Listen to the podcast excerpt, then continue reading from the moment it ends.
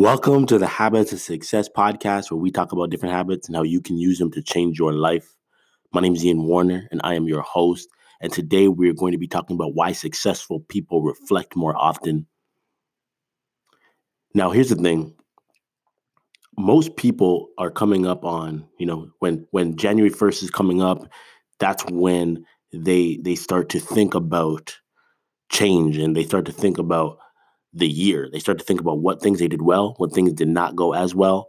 And that's why people start to, set New Year's resolutions, because maybe you get to, the end of December and you're starting to realize, man, like I've gained a lot of weight.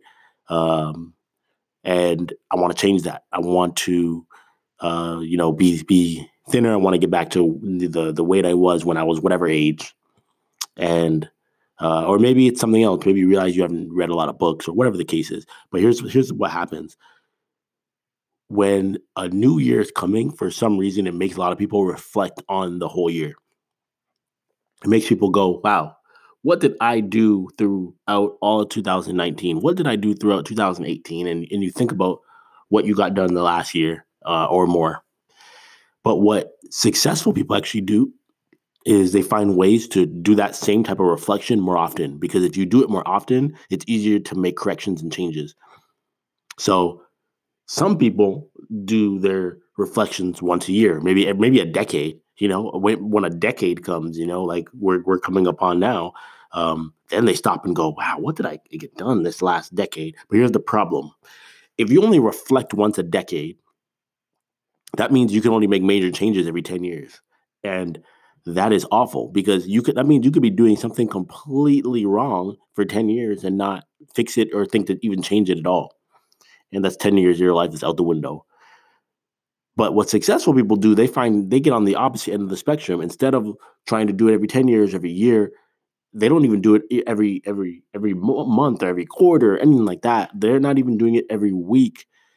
Some of the most successful people are actually constantly in this reflection process, minute by minute or hour by hour. Yes, you heard that right. Minute by minute or hour by hour. They are always looking for a reason to reflect and say, hey, wait a minute. How have I spent the last 10 minutes of my life? How have I spent the last hour? Was I doing the things that are going to move me towards my mission, or was I wasting time?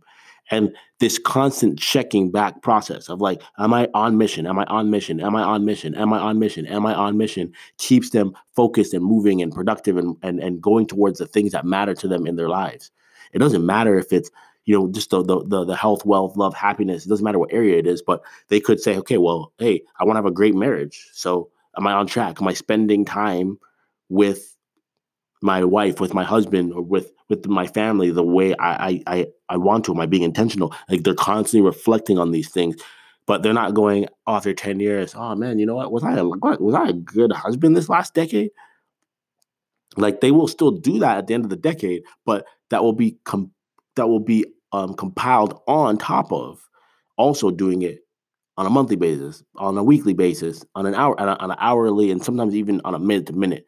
Now, for myself, I've gotten to the point where I can do this in quarters throughout a day very well. And hour to hour, I'm working on it, but it's hard. This isn't easy stuff, which is why most people don't do it.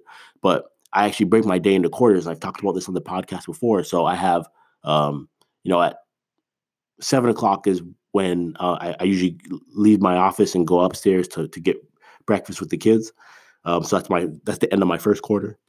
Lunch is second quarter. 4 o'clock is third quarter, and then the end of the fourth and going into overtime starts at 8. Now, and I have alarms that actually go off on my phone, and what it does is when the alarm goes off and it's the end of a quarter, it's a chance to go, wait, Kate, whoa, quarter's done. How did you perform? And it makes me reflect really quick. And here's the thing: if my first quarter was bad, it's like, well, don't make your second quarter bad. And we talked about this. You don't want to do 2 in a row, right? If you miss a habit, the goal is to get back on the horse as quickly as possible. But if you do it twice in a row, now you made a habit of not doing what you're supposed to do. So if you have a bad first quarter, you want to make it a bad second as well, because now you're in the habit of having bad quarters. But so it's your opportunity to turn things around quickly and say, hey, quarter 1 was bad. Let's make quarter 2 epic. Let's make quarter 3 great. Let's make quarter 4 even better. And by doing this and making that shift, you can take a day that started off poorly and make sure you finish it, or a day that started off well, and something kind of something negative kind of snuck in there, and it's an opportunity to turn that around quickly. Now, imagine you're doing that hour to hour, minute to minute, and it seems like, yes, it almost would seem like you could never focus on anything if you're doing minute to minute, but it's not huge checks, right? Because the time period is so short now, it's not the same type of reflection that you do when you're looking back on a year. If you're doing it minute to minute, it's a very quick check to be, hey, get back on track, get back on mission, get back on focus on things that actually matter. So just practically, here's some things that you could do for yourself on this. Don't just wait for a new year, a new decade to start reflection. As much as you can possibly remember, just reflect on what you've done in the last period. And if you need to set alarms in your phone, start off on a weekly interval, just by simply saying, okay, what this last week, what did we do? What did we get done? What needs to be better? How can I improve? And then come up with a plan to make those changes.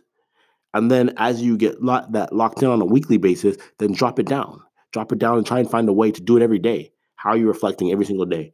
For one thing I do for myself, just to give you a practical tip, every evening I always write down I have this book that I only use for this. I have a little small notebook, and I write down what I need to get done the next day. So the most amount of things I'll write down is 3 things per day, but I always have my one thing, the one most important thing I have to do the next day. But that's a reflection point. It allows me to look at my day and say, well, if you're coming up with what you're going to do the next day, well, what did you get done today? If I didn't do what I needed to get done today, and I have to roll over to the next day, well, then that shows, okay, maybe I'm not doing maybe I'm not planning things right or giving them enough time to get them done. I'm thinking I'm going to get things done a lot quicker than I am. It allows me to reflect and get better. But then once you got the day down, then try and break it down into quarters like I'm doing. And then once you can break it down into quarters, then try and have a system for doing it every hour. Looking back an hour, okay, what would I get done? It's 11 o'clock. What I do during the 10 o'clock hour? And then once you get that done, break it down even more, right? And you keep breaking it down until reflection is constantly steering you back on the thing that you need to do. So it's much harder for you to waste time. It's much harder for you to get off track because you reflect on it more and put yourself back on the right track, and you stay on the right track much, much longer. And here's the thing. The Habit Stacker app is a great way to track these things. It's a great way to know. Like if you're looking and you're seeing green, green, green, you're seeing your weekly completion percentage is high, you know you're staying on track.